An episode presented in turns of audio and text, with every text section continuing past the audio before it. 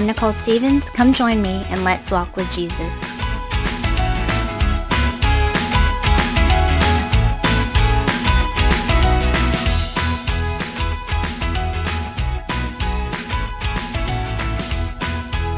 Hey, sweet friends.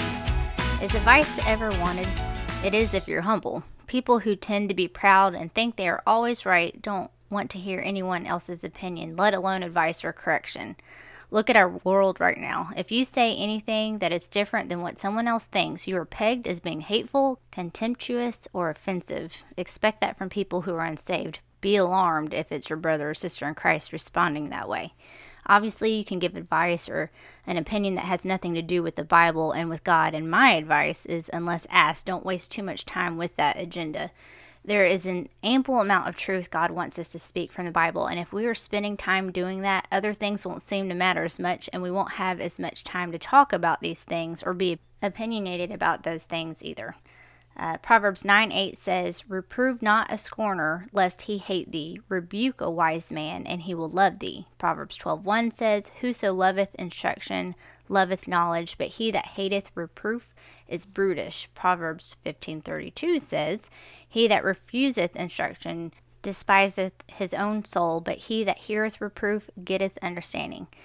You can do a heart check based on how you respond when someone is giving you biblical advice. It might hurt if you're in the wrong, but if you love the Lord, you're going to soak it up and apply it.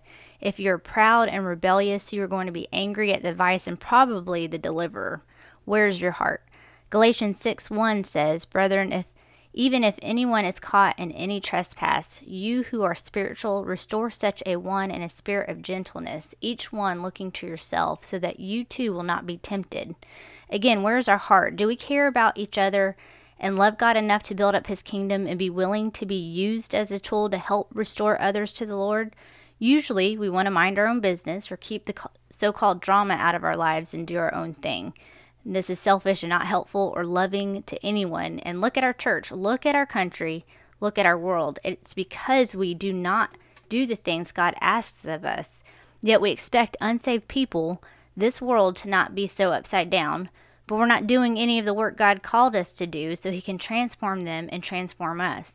2 Timothy 3:16 through 17 says, "All scripture is inspired by God and profitable for teaching, for reproof, for correction, for training in righteousness, so that the man of God may be adequate, equipped for every good work. You obviously have to read the scriptures so that God can teach, reprove, correct, and train you in righteousness.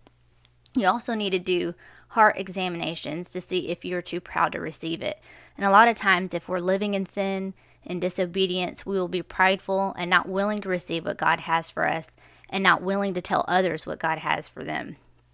So I would say that a good gauge of your relationship with God and of others and their relationship with God is if you want advice and are humble enough to receive it. And I hope that you are part of a local church and that you surround yourself with friends who are strong Christians so that you can gauge yourself and others. If you aren't, how would you ever know? It's important for so many reasons to be part of a local church and to have your close friend circle be strong Christians. So if you have any prayer requests or questions or comments, feel free to email me at walkwithjesuspodcast at gmail.com and I will talk to y'all next